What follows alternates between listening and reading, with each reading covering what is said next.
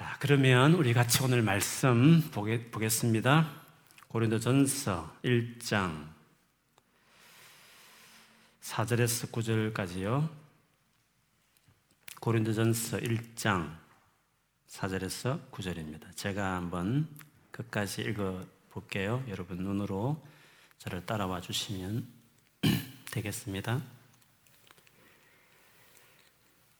그리스도 예수 안에서 너희에게 주신 하나님의 은혜로 말미암아 내가 너희를 위하여 항상 하나님께 감사하노니 이는 너희가 그 안에서 모든 일 곧 모든 언변과 모든 지식의 풍족함으로 그리스도의 증거가 너희 중에 견고하게 되어 너희가 모든 은사의 부족함이 없이 우리 주 예수 그리스도의 나타나심을 기다립니다. 주께서 너희를 우리 주 예수 그리스도의 날에 책망할 것이 없는 자로 끝까지 경고하게 하시리라. 너희를 불러 그의 아들 예수 그리스도 우리 주와 더불어 교제하게 하시는 하나님은 미쁘시도다. 아멘. 우리 다시 수요일 예배는 기도하는 마음으로 오신 분이 많을 텐데 늘 선포하듯이 다시 선포하겠습니다. 올해는 버티지 않고 기도로 돌파할 것입니다. 올해는 버티지 않고 기도로 돌파할 것입니다. 아멘. 여러분, 우리가 살아가면서 정말 힘든 것 중에 하나는 어, 자주 있는 그늘 힘든 것에 많은 것을 차지하는 것은 다른 사람의 허물과 잘못을 옆에서 계속 보는 것입니다. 만일에 그것이 나와 관련되어 있을 때는 정말 우리가 힘든 일이 아닐 수 없습니다. 그래서 산상수훈의 제일 마지막 가르침이 뭐냐 하면 다른 사람의 그 잘못에 대해서 가만히 있을 수 없어서 막 지적하고 싶고 고치려고 막 비판하고 싶은 그 부분을 주님이 하지 말라 하신 말씀 있지 않습니까? 다른 사람에게 비판받지 않으거든 비판하지 마라. 그 말 자체가 다른 사람의 그 잘못, 부족한 것들, 그것이 나에게 너무 힘들게 하는 것이 될 때 우리는 참지 못해서 바꿔치려 하고 빼내고 싶고 그런 마음이 있는 거죠. 그처럼 주님도 우리가 살아가면서 이 관계 속에서 계속 나를 힘들게 하는 상대의 어떤 부족한 부분들, 내 마음을 어렵게 하는 이런 어떤 여러 가지들이 아, 우리의 삶에 참 스트레스가 되고 힘들게 한다는 것을 주님이 너무 잘 아신 것이었습니다.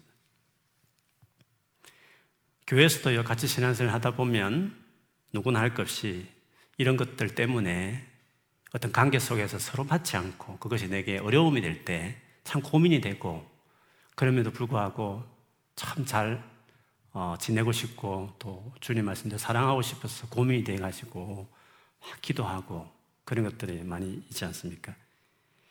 우리가 이런 일을 만날 때 한두 번도 아니고 사람이 달라질 때마다 다른 곳에 갈 때마다 여러 관계를 새로 맺을 때마다 어디 가든지 그런 일들을 계속 우리가 어, 직면하게 됩니다. 오랫도록 같이 살아간 부부에도 부모와 자녀 간에도 어, 그렇게 오랫도록 같이 살았던 형제 간에도 이런 일들이 계속 생기게 될 때가 있는데 이런 연약한 형제들을 만날 때마다 우리는 어떤 기도를 해야 될까 하는 것입니다. 그것을 오늘 가지고 말씀을 보고 싶습니다. 우리가 로마서에서 나온 바울이 기도했을 만한 어떤 구절을 가지고 살폈다면 그 다음 책인 오늘 고린도 전서를 보면서 직접 기도했다는 말은 없지만 기도할 때 이렇게 했을 것이라고 염두에 두게 하는 구절들을 좀 하나하나 더 찾아보면서 보고 싶은데 오늘 고린도전서 첫 장에서 바울의 기도가 오늘 어, 고린도 교회를 향해서 어떻게 기도했을지에 대한 내용을 좀 보겠습니다. 고린도라는 이 교회는 바울이 세 번에 걸쳐서 전도 여행을 했지 않습니까? 그 중에 두 번째 전도 여행 때 진짜 집중했던 많은 시간을 보내었던 어, 지역이 고린도였고 거기 세워진 교회가 고린도 교회였습니다. 그런데 바울이 세운 많은 교회들 중에서 가장 바울을 개인적으로 힘들게 했던 정말 마음을 어렵게 했던 교회가 바로 이 교회였습니다. 이 교회가 어떻게 세워졌는가 하는 것은 사도행전을 보면 잘 나오는데요. 여기서 복음을 전할 때 바울이 대개 생명의 위협을 느낄 정도였습니다. 어떻게 알 수 있냐면 한 번은 하나님이 환상 중에 나타났어. 바울에게 두려워하지 마라. 그리고 침묵하지 말고 계속 말해라. 왜냐하면 이 성에 내 백성이 너무 많기 때문이다. 이렇게 말할 만큼 거기서 복음을 전할 때 되게 생명의 어떤 죽는, 죽을 수 있다는 그런 어려움을 느낄 만큼 힘들게 복음을 전해서 세운 교회였습니다. 그런데 바울이 그 교회를 세운 이후에, 떠난 이후에 그 교회 안에 잘못된 거짓 교사들도 들어오고 또 여러 가지 문제들이 생기면서 교회가 많은 어려움을 겪게 되고 되죠. 그 예를 들면 교회 안에 먼저 분쟁이 많았습니다. 여러분 아시듯이 나는 이 교회를 처음 세운 바울의 예, 바울을 존경하는 사람들이다. 바울파가 있었고 그 다음에 그 이후에 온 목회자인 아볼로를 나는 따른다. 아볼로파도 있었고 그리고 예수님이 제자 하면 뭐니 해도 베드로니까 베드로파다. 이렇게 하는 사람도 있었고 아니야 나는 그리스도를 따르는 그리스도 파다. 이렇게 할 만큼 교회가 분쟁이 있었습니다. 또 교회에 좀 이름께나 있는 중직자 같은 데 보이는데 자기 새엄마와 같이 부부처럼 동거하는 세상에도 있을 수 없는 그런 몰직한 성도가 있었는데 불구하고 교회가 가만히 있는 그런 지탄거리가 될 만도 있었습니다. 또 성도들끼리 서로 무슨 문제인지 모르지만 다투고 재판에 법정까지 고소하고 그런 사람들끼리 교회에서 같이 지내면 어떻게 되겠습니까? 그런 일도 있었다고 합니다. 그리고 하나님, 하나님의 그 은혜를 누구보다 사모해야 될 또 예수님이 죽음을 기념하는 그 성찬식 때, 그 당시에 성찬식 때는 식사도 같이 했습니다. 그래서 음식도 싸우고 같이 먹고 그러면서 예수님의 죽음을 기념하는 성찬식을 했는데 그 고린도 교회에 돈이 많은 성도들이 미리 음식 잔뜩 싸가지고 와가지고 포도주 같이 먹으면서 취하고 막 배부르게 먹고 그러는 거죠. 근데 뒤늦게 이제 열심히 일하다가 예배 시간에 맞춰온 가난한 사람들이 그걸 보고 막 시험 들고 어, 돈 있는 사람이라고 저렇게 하나 싶어서 막 마음 상하고 이런 일들이 교회에 있었다고 되어 있습니다. 그것뿐만 아닙니다. 어떤 방언, 하나님 은혜를 준 건데, 은사 중에, 성령 은사 중에 방언을 하는 성도들이 자기만 신령한 줄 알고 영적이라고 생각하면서 방언받지 못한 사람들을 무시하고 하는 그런 일도 있었다는 거죠. 이런 교회 내의 문제뿐만 아니라 바울 개인을 향한 그런 비난도 서슴지 않았습니다. 그가 원래 전했던 그 메시지, 십자가 못 박힌 예수를 전하는 그 메시지가 당시의 헬라 철학 에 비해서 너무 수준이 논리가 낮다 하면서 무시하는 일이 있었습니다. 오늘날 하려면 적어도 교회 지도자가 되려면 인문학도 공부를 해야 되고 세계 정세도 좀 알고 그리고 역사나 혹은 뭐 경제나 기본적인 것을 좀 알아야지 그것 없이 그냥 성경만 계속 이야기하는 무식한 그런 목회자 같이 취급하듯이 그들이 그렇게 생각한 것이었습니다. 그리고 더 개인적으로 바울에 대한 비난은 바울은 글은 잘 쓰는데 편지를 보면 뭔가 무기가 있어 보이고 막 권위가 있어 보이는데 직접 말한 것 들어보면 진짜 말도 못하고 말재주도 없는 그런 사람이다라고까지 폄하한 일을 했습니다. 더구나 뒤늦게 들어온 거짓 사도들의 말을 듣고 바울은 사실은 그 과거를 보면 그는 사도가 될 수 없는 사도 아니야 라고까지 하는 그 말을 듣고 따르는 사람들도 있었다는 것을 믿습니다. 이런 여러 가지 생각을 해보면 바울에게 고린도 교회는 가시아 같은 진짜 마음 힘들고 어려운 기분 나쁘고 마음 상하고 화나고 하는 그런 교회였을 것입니다. 괴로움을 주는 교회였을 것입니다. 그런데 이 교회를 향한 바울의 태도는 어떠했나? 그게 이제 우리가 보고 싶은 겁니다. 사절에 보면 그리스도 예수 안에서 너희에게 주신 하나님의 은혜로 말미암아 내가 너희를 위하여 항상 하나님께 감사하노니 항상 감사한다. 그렇게 고백하는 것입니다. 뭐 기도처럼 한 건 아니지만 하나님께 감사했다는 것이 뭐 하나님께 드리는 말이라는 게 기도 아니겠습니까?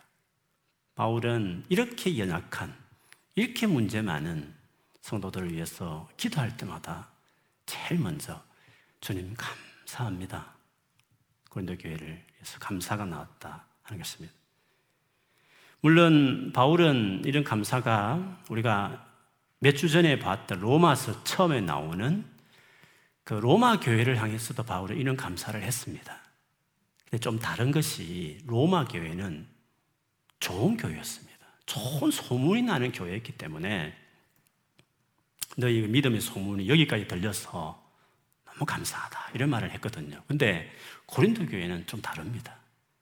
좋은 소문은 커녕 요즘 말로 하면 뉴스 엔조이에 나올 만한 기사거리가 될 만한 교회였단 말이죠. 그런데도 불구하고 이 고린도 교회를 성도들을 생각하면 하나님은 감사합니다. 이런 말을 했다는 것입니다. 무엇이 바울로 하여금 자기를 힘들게 하는 사람을 보면서도 그 성도들을 보면서도 감사가 나오는 기도를 들을 수 있었을까? 바울에게는 무엇이 이런 우리와 다른 태도를 가져왔을까 하는 것이죠. 이것이 우리에게 이제 중요한 것 아니겠습니까? 오늘 읽었던 구절만 보면 4절부터 사실 7절까지를 자세히 봐야 되는 건데요. 4절에 다시 4절부터 다시 보면 그리스도 예수 안에서 너희에게 주신 하나님의 은혜로 말미암아 내가 너희를 위하여 항상 하나님께 감사하노니 그리스도 예수님을 통해서 너희에게 주신 은혜 때문에 감사하다 했습니다.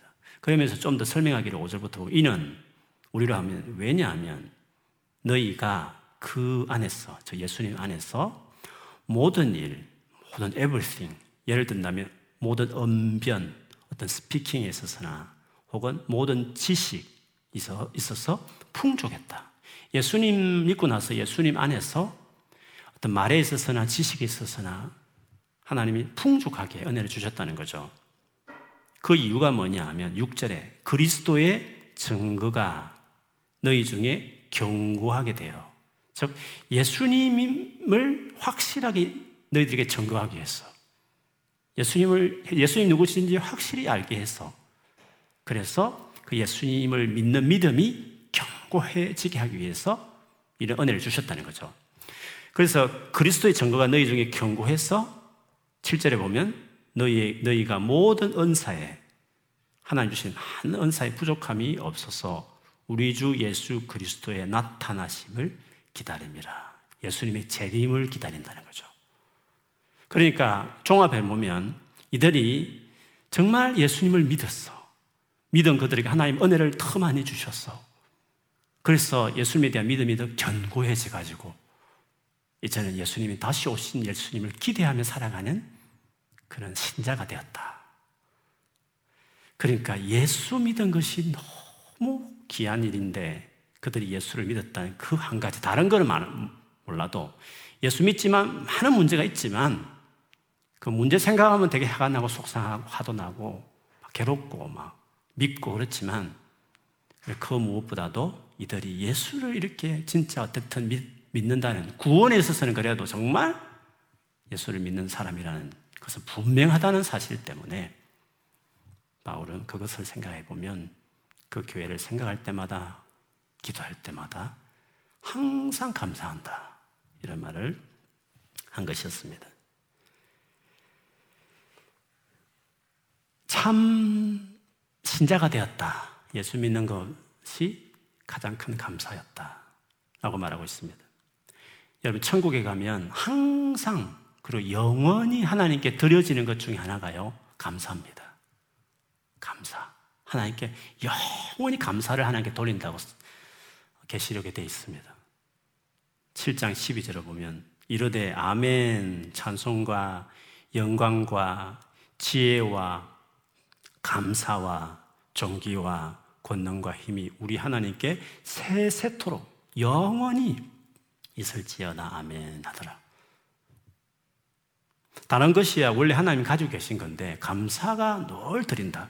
하나님 감사합니다. 뭘 그렇게 영원히 감사할까요? 그 감사의 이유가 뭐겠습니까? 당연히 우리를 이렇게 구원하기 위해서 세상을 만들기 전부터 삼위 하나님께서 서로 계획하시고 자기 하나밖에 없는 아들 그 아들 예수까지 오셔서 십자가에 죽게 하실 것이 그래서 우리를 자녀 삼아준 그거를 천국에서 확실히 알게 될 때 우리는 그 놀라운 하나님의 사랑과 그 희생을 어떻게 감사하지 않을 수 있겠습니까?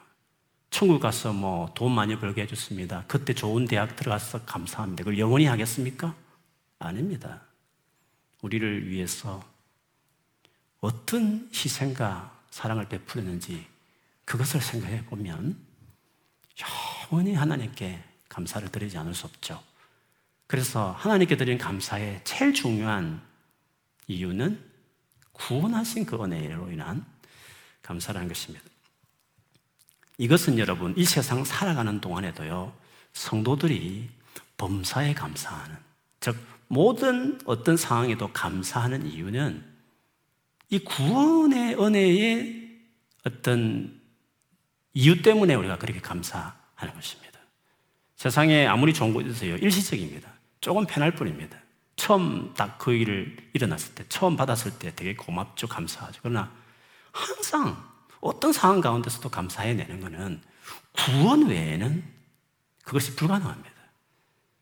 그래서 성도에게 궁극적인 감사라는 것은 구원과 관련되어 있는 것입니다. 우리에게 베푸신 이 구원의 은혜에 대해서 모른다거나 그리고 그 은혜가 식어지거나 그러면 우리 성도들은 환경에 영향받는 감사가 되는 겁니다. 그러면 뭐 항상 감, 항상 모든 일에 감사할 수 없죠. 그래서 이 구원의 은혜가 어떤 은혜인지를 잊지 않는 그것이 늘 자기 안에 감사의 요소가 되면 설사 상황이 좋지 못해도요, 항상 모든 일에 감사할 수 있는 겁니다. 감사를 할 때 우리는 뭔가 좋은 일 생길 때 감사한다고 생각하는 것은 그거는 뭐 감사한 일이죠. 안 믿는 분도 다 하는 겁니다. 모든 일에 감사하라 하는 이 모든 일에 감사할 수 있는 것은 구원의 은혜와 관련되어 있는 것입니다. 이 땅에 살 동안 아니 천국 가서도 영원히 하나님께 감사하게 되는 그 원인은 예수 그리스도를 통해서 우리에게 주어진 하나님의 은혜 그것으로 된다는 거죠. 그래서 감사가 없다 할 때는 맞아 요즘 너무 힘들어서 감사할 수 없어 이렇게 환경을 탓할 게 아니라 혹은 오늘 이 고린도전서 1장처럼 나를 너무 힘들게 하는 사람들이 많아요. 그래서 나는 감사는 뭔 감사합니까? 힘들어 죽겠는데 이렇게 하지 말고 궁극적으로 이렇게 힘들어하는 사람인 고린도 교회를 보면서도 감사했던 것은 바로 구원과 관련된 그 은혜를 알았기 때문이었다. 그렇게 말했습니다. 그래서 감사하는 삶을 살려면 이미 우리가 받은 이 은혜가 얼마나 큰지를 잊지 않아야 되고 그거를 계속 알아가고 그 은혜가 얼마나 큰지를 깨달아가고 듣고 배워가는 일들이 중요합니다. 그래서 골로새서 2장 6절 7절에 보면 감사와 예수 그리스도에 대한 믿음이 얼마나 연결되어 있는지를 이렇게 설명을 바울이 합니다. 물론 2장 6절 7절에 나오는 이 구절 읽기 전에 예수님이 누구신지에 대한 바울의 아주 긴 말이 있었습니다. 그러면서 결론적으로 말하는 거죠. 그러므로 너희가 그리스도 예수를 주로 받았으니 그리스도 예수를 주님을 믿었으니 이 말이죠. 그 안에서 행하되 예수님 안에서 살아가라는 거죠. 그 안에 뿌리를 박으며 마치 식물로 예를 든다면 깊이 예수님 안에 뿌리를 내리라는 거죠. 세움을 받아 건물로 본다면 막 높이 건물을 세우듯이 그렇게 하라는 거죠. 그러면서 그것이 무슨 의미인지를 이렇게 마지막에 이렇게 설명했어요. 교훈을 받은 대로 믿음에 굳게 서서 교훈을 받은 대로 믿음에 굳게 서서 교훈을 받았다는 거죠. 어떤 교훈? 예수님이 누구신가? 예수님을 통해서 우리가 어떤 구원을 주셨는가? 그 교훈들 있지 않습니까? 그 교훈을 너희들이 받았다는 거죠. 근데 골로새 성도들은 그 교훈을 멀리하고 이단들의 말을 많이 들었거든요. 그래서 골로새서 썼단 말이죠. 그래서 바울이 그런 잘못된 이상한 이단들 가르침, 철학들, 뭐 세상의 풍수 이런 것들 없지 말고 원래 너희들이 받았던 교훈. 내가 다시 골로새 쓰면서 너에게 말했던 예수님에 대한 가르침. 그것을 받은 대로 믿음에 굳게 서서 처음 받았던 그 복음을 굳게 잡고 마치 깊이 뿌리 내리는 식물처럼 그 위에 막 세워가는 건물처럼 예수님 안에서 깊이 그 복음 은혜에 깊이 이렇게 하라는 거죠. 그러면 어떻게 된다고요? 끝에 교훈을 받은 믿음에 굳게 서서 감사함을 넘치게 하라. 감사함을 넘치게 하라. 결국 우리의 감사라는 것이 넘치는 감사는 예수 그리스도에 대한 그 믿음을 굳게 할 때 넘친다. 그렇게 말하고 있는 것입니다. 고린도 교회와 같은 이런 교회를 향해서 바울이 항상 감사한다는 이것은 우리가 참 음, 시사하는 바가 크죠. 어떤 겁니까? 갈등을 분명히 있는 교회였습니다. 특별히 바울 개인에게도 지금 갈등이 있는 상황이었습니다. 그런데 바울은 갈등할 수밖에 없는 이슈, 그것보다도 문제보다도 형제 관계가 더 중요하게 여겨야 된다. 이것을 우리에게 가르쳐 주는 것입니다. 구원받아 한 형제가 된 것이 그 관계 속에서 갈등을 일으키는 어떤 뭐 이슈라든지 문제보다도 중요하다는 것입니다.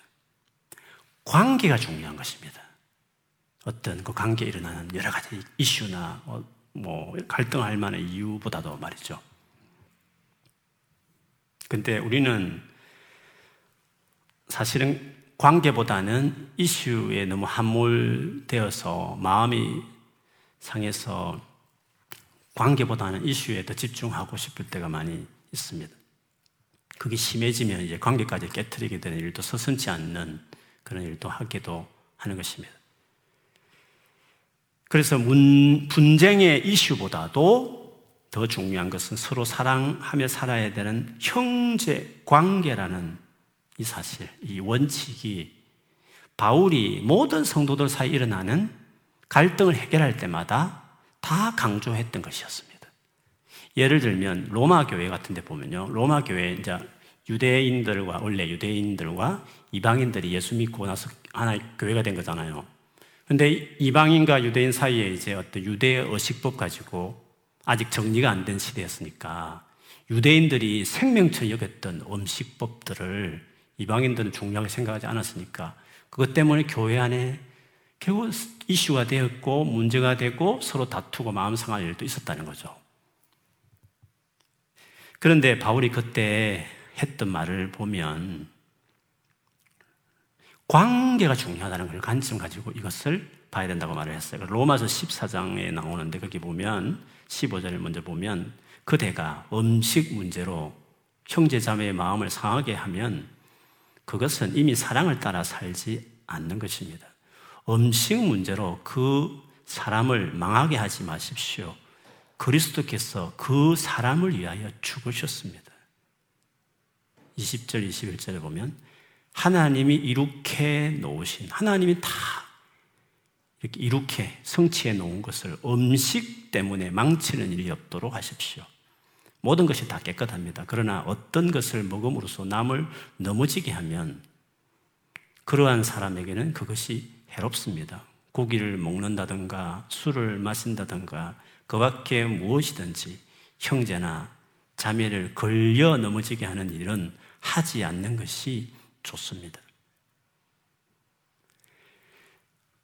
고린도 교회에서도요, 성도 간에 조금 서두에 언급하셨듯이 서로 고소하는 일이 있었습니다. 재판에 고소할 만큼 뭐 심각한 문제였을 것입니다. 그 당사자들은. 뭐 돈이 얽혀 있다든지, 뭐, 뭐 여러 가지 가만히 있지 않고 세상 법정에 말할 만큼 고소했다는 것은 되게 어떤 개인에게는 심각한 문제였을 거예요. 이거는 진짜 참을 수 없는 문제 아니었겠습니까? 근데 이 문제를 듣고 이 이야기를 듣고 바울이 어떻게 말을 하느냐 하면 고린도전서 6장 6절과 7절에 보면 여러분은 지금 신자가 다른 신자를 고소하는 것도 부족해서 하나님을 믿지 않는 사람 앞에서 재판을 받게 해야겠단 말입니까? 이렇게 여러분 사이에서 서로 고소하는 일이 발생하였다는 사실은 이미 여러분이 패배했음을 의미합니다. 이렇게 되느니 차라리 악한 일을 당하는 편이 낫지 않겠습니까? 아니면 속임을 당하는 쪽이 낫지 않겠습니까? 차라리 그냥 억울하게 누명을 쓰고 돈을 사기를 당하더라도 여러 가지 어떤 불이익을 당하고 마는 게 낫지. 세상 사람들께 같이 믿는 사람들이 싸운다는 것이 말이 됩니까? 차라리 속임을 그냥 당해버리고 악한 일을 당하더라도 믿지, 믿는 형제간에 어떻게 일반 법정에서 고소를 한다는 말입니까? 지금 바울이 뭐라고 말합니까?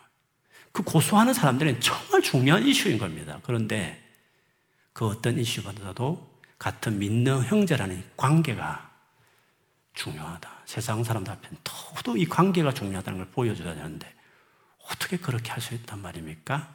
라고 이야기했습니다. 근데 오늘날에는 이게 너무 비일비재하다 보니까 신경도 안 쓰는 말씀이 돼버렸습니다. 그만큼 예수를 믿지만 믿는 우리 믿는 형제의 관계가 그만큼 가볍게 돼버린 것입니다. 그저 개인의 자존심, 개인의 이익, 개인의 어떤 뭐 이미지 이것이 중요하지. 관계는 그렇게 중요. 이슈가 중요한 것이지. 믿는다, 뭐 믿는 사람들이다. 뭐 그게 뭐 그렇게 대단하나 하는 별로 관계가 중요하지 않게 돼버린 것처럼 됐다는 것이 너무 슬픈 일이고 얼마나 우리가 주의 마음과 멀고 오늘 사도들의 이 가르침과 뭐냐 하는 것을 알 수 있습니다.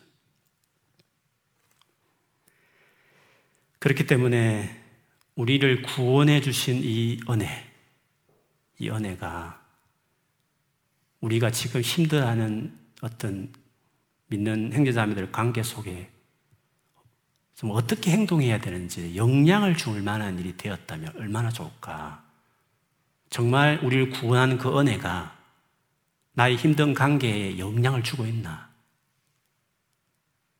그 정도로 은혜가 충만한가. 그만큼 구원의 은혜를 크게 보고 있나. 예수님을 통해 구원받은 그 존재가 되었다는 것을 진짜 중요하게 생각하는가 하는 생각을 우리가 말하게 합니다. 바울이 이렇게 할 수 있었던 중요한 또 다른 이유가 있습니다. 그것은 8절, 9절에서 보면요. 마지막 두 절에 보면 주께서 너희를, 주께서 너희를, 즉, 문제 많은 너희들, 우리 주 예수 그리스도의 날에, 저 예수님 오실 마지막 날에 책망할 것이 없는 자로 끝까지 경고하게 하시리라. 너희를 불러 그의 아들 예수 그리스도 우리 주와 더불어 교제하게 하시는 하나님은 미쁘시도다.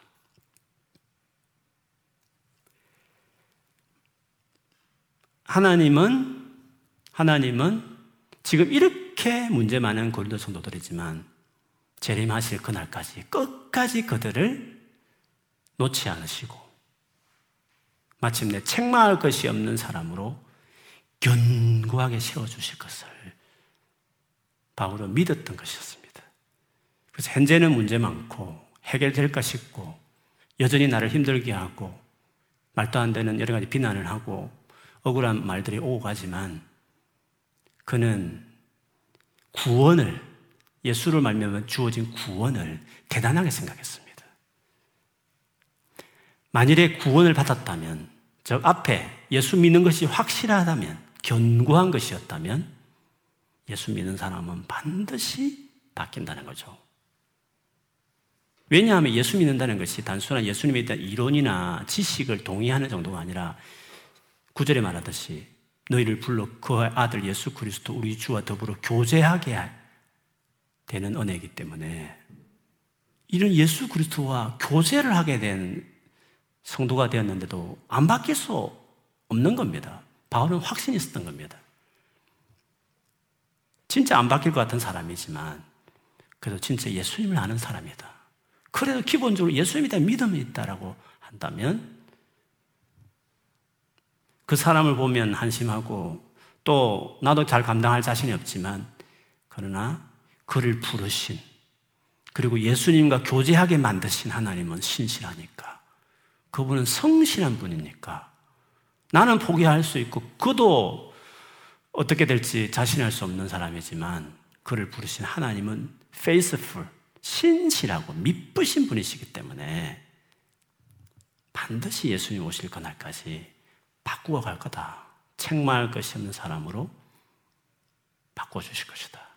그것이 바울이 믿었던 은혜였습니다. 그것이 예수 믿음으로 갖게 된 성도들의 어떤 은혜라는 것을 그가 알았던 것이었습니다.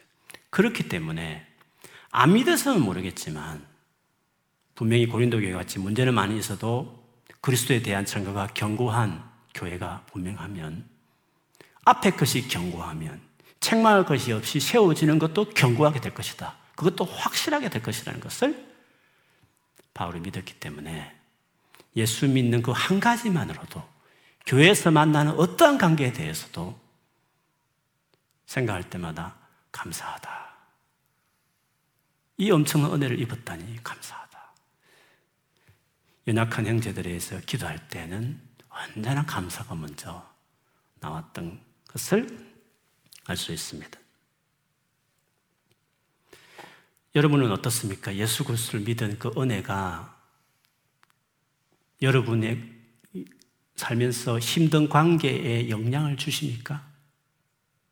힘든 관계에 이르기까지 그 관계 속에서 은혜가 영향을 주느냐는 겁니다. 그 은혜가 있었기 때문에 그 은혜 때문에 이 관계들에 대해서 오히려 바울처럼 뭔가 이렇게 이 은혜를 몰랐으면 도무지 할 수 없는 은혜를 알기 때문에 하는 뭐 바울 같이 하면 더 좋겠죠. 감사가 될 만큼 그런 사람을 생각하면서도 할 만큼 와, 이 관계 예수 믿는 이 성도의 관계가 중요하다. 할 만큼 예수 그리스도 안에 있는 은혜가 나 내가 맺는 모든 인간관계에 영향을 주냐 하는 것입니다. 인간관계에 영향을 주는 정도로 은혜가 분명하냐 하는 것입니다. 무슨 말이냐면 예수 믿고 나서 여러분 최고의 은혜가 뭔지 아십니까? 많은 은혜가 있죠. 실질적으로 살아가면서 우리가 경험하는 은혜가 바로 이런 은혜입니다. 여러분 그 유명한 구절을 아실 것이에요. 고린도후서 5장 17절. 누구든지 그리스도 안에 있으면 새로운 피조물이라. 새롭게 창조된 것이다. 이전 것은 지나갔다. 보라 새 것이 왔다. 그 놀라운 구절 있지 않습니까? 예수님 안에서 완전히 새로워야 된다. 그 말씀 있지 않습니까? 근데 그게 새롭다는 게 뭔, 무슨 의미인지 아십니까? 뭐 새 사람 되었다는 말 아니겠습니까? 물론 그렇죠. 옛날과 다르게 완전히 새 사람 됐다는 그런 뜻이겠죠. 그런데 거기서 말하는 새롭게 되었다는 의미가 무슨 말이냐 하는 것은 그 바로 앞에 16절에 나와요. 16절을 제가 읽어드리면 이렇습니다. 그러므로 우리는 이제부터 그 어떤 사람도 세상의 관점으로 알지 않, 겠습니다 세상적인 시각과 관점에서 사람을 알지 않는다는 것입니다. 전에는 우리가 그리스도, 예수님에 대해서도 세상적인 관점으로 알았지만, 이제는 더 이상 그렇게 하지 않겠습니다. 그러므로 누구든지 그리스도 안에 있으면 새로운 창조입니다. 이전 것들은 지나갔고 보십시오. 새 것들이 와 있습니다. 그러니까 예수 믿고 나서 새롭게 되었다는 그 의미는 사람을 바라보는 게 달라진 것입니다. 다른 관점으로 사람을 보는 것입니다. 오늘 바울이 인간적으로 봤을 때는 진짜 상대하고 싶지 않은 막 여러 가지 화가 나고 상처가 되고 인간적으로 믿고 막 그렇게 할 만한 교회지 않습니까? 그런데 어떻게 그 성도 딱 생각하면 감사합니다. 그것도 항상 감사한다. 라고 할 만한 이 사람을 관계 완전히 일반적이지 않는 이 태도가 어떻게 가능했습니까? 그리스도 안에 있는 그리스도 안에 있는 이 은혜가 바울을 이렇게 만들어 놓은 것이었습니다. 그러므로 사람을 바라보는 시각이 완전히 달라지게 되는 것이죠.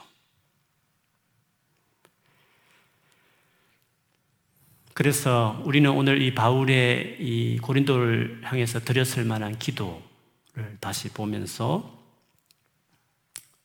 현재 혹은 또 여러분 앞으로 살아가면서 계속 부딪히게 될 힘든 관계를 만날 때마다 그 힘든 관계 속에 내가 받은 예수 그리스도를 통해 받은 은혜가 그 관계를 도와주고 그 관계를 어떻게 내가 바라봐야 되고 또 어떻게 내가 대응해야 되는지를 지도할 만한 은혜가 되기를 축복합니다. 우리가 받은 은혜가 그 정도 가야 그 진짜 은혜가 되는 것입니다. 물론 처음부터 바울같이 성숙한 믿음이 아니어서 처음부터 바로 그렇게 되지는 않을 수 있을 것입니다. 초보 단계는 씹는 기부터 씹는 기도부터 시작했어. 직접 그 사람 비난하고 욕하고 이렇게 할 수는 없지만 하나님 앞에 상한 마음 그대로 다 토로하면서 그래서 하나님 위도받고 또 도닥거려 주시고 마음의 평정을 찾고 그러면 점점 참 그 사람에 대해서 또 불쌍히 여기는 여유도 생기고 그리고 나, 도 하나님 앞에 죄인이었는데 생각하면서 받은 은혜도 생각나고 그래서 어느 날 이제는 그래도 예수를 믿지 않나 저렇게 허물이 많고 부족해도 그래도 예수를 믿는 행제가 아닌가라는 싶은 마음에 모든 갈등의 이슈는 뒤로 가고 예수를 통해서 받은 구원의 한, 한 가지 때문에 감사합니다, 주님. 그런 구원받은 은혜로 인하여 수많은 갈등을 뛰어넘고 그것들을 극복해내면서 가는 거. 그래서 교회 안에는 적어도 예수 믿는 사람들이, 물론 안 믿는 분도 있겠지만, 또 믿기 위해서 오는 분도 계시겠지만, 적어도 믿는 분들이 모인 이 커뮤니티 교회는 세상의 어떤 커뮤니티보다도 사랑하는 정도에서는 확연한 차이를 내야 되는 겁니다. 그래서 내가 너희를 사랑한 것처럼 서로 사랑함으로 세상이 확실히 너희가 나를 따른 제자는 다르구나 하고 알게 될 것이다. 그게 세 계명이다. 교회는 그걸 반드시 차이를 드러내야 된다라고 주님이 말씀하셨습니다. 그러므로 우리가 아, 기대하는 기도는 연약한 형제, 나를 힘들게 하는 형제, 계속 짐이 되는 형제, 관계 어렵긴 하고 어려 힘들게 만드는 너무 마음 상하게 하는 수많은 관계들을 직면할 때마다 우리는 바울과 같은 기도를 드리는 사람이 돼야 되겠다. 그렇게 되기를 원한다 하는 마음들을 가져야 됩니다. 그리고 그것은 우리 힘으로 되는 게 아니라 바울의 고백처럼 그리스도 예수 안에서 하나님 주신 은혜 때문에 그리고 그 은혜가 반드시 힘들게 하는 정말 내가 싫어할 만한 이유를 가진 뭔가가 있는 사람이지만 그를 바꾸어서 그도 책망할 것이 없는 자로 바꾸게 하실 만한 신실한 하나님을 믿고 그런 종합적인 은혜를 생각하면서 우리는 그걸 그렇게 믿기 때문에 그렇게 소망하기 때문에 결국에는 우리가 감사하는 사람까지 나가게 되는 것입니다. 그래서 우리는 살면서 수없이 연약한 사람을 만납니다. 수없이 마음에 들지 않은 사람을 계속 우리는 직면합니다. 가끔 만나는 사람도 있겠지만, 아, 우리가 결혼해서 상대 배우자 속에 계속 발견하기 시작할 때, 내가 낳은 자녀가 수없이 그런, 내 어떻게 할 수 없을 정도 아이가, 자녀들이 그렇게 하게 될 때, 같이 계속 내가 떠나지 않아야 될, 없으면 영원히 못 받고 싶은 교회 안에서도 그런 성도들이 천 명 중에 999명이 다 좋아도 한 명 그런 사람 있으면 그 어떻게 되겠습니까? 그렇기 때문에 다 부족한 연약한 사람들이 많은 어디 가든지 다 있기 마련인 이런 관계들 속에 우리는 바울처럼 이렇게 극복하고 기도하는 사람들이 되어야 되는 것입니다. 그리고 그렇게 될 수 있는 것입니다. 그래서 예수 안에 주신 은혜는 넉넉히 그렇게 할 수 있는 것입니다. 그러므로 예수님처럼 예수님 이 바울처럼 예수님의 은혜를 더 붙잡고 그분 안에 더 거해서 연약한 형제를 위해서 이렇게 기도하는 이렇게 기도하는 우리 모두가 되기를 주의 이름으로 축원합니다. 아멘.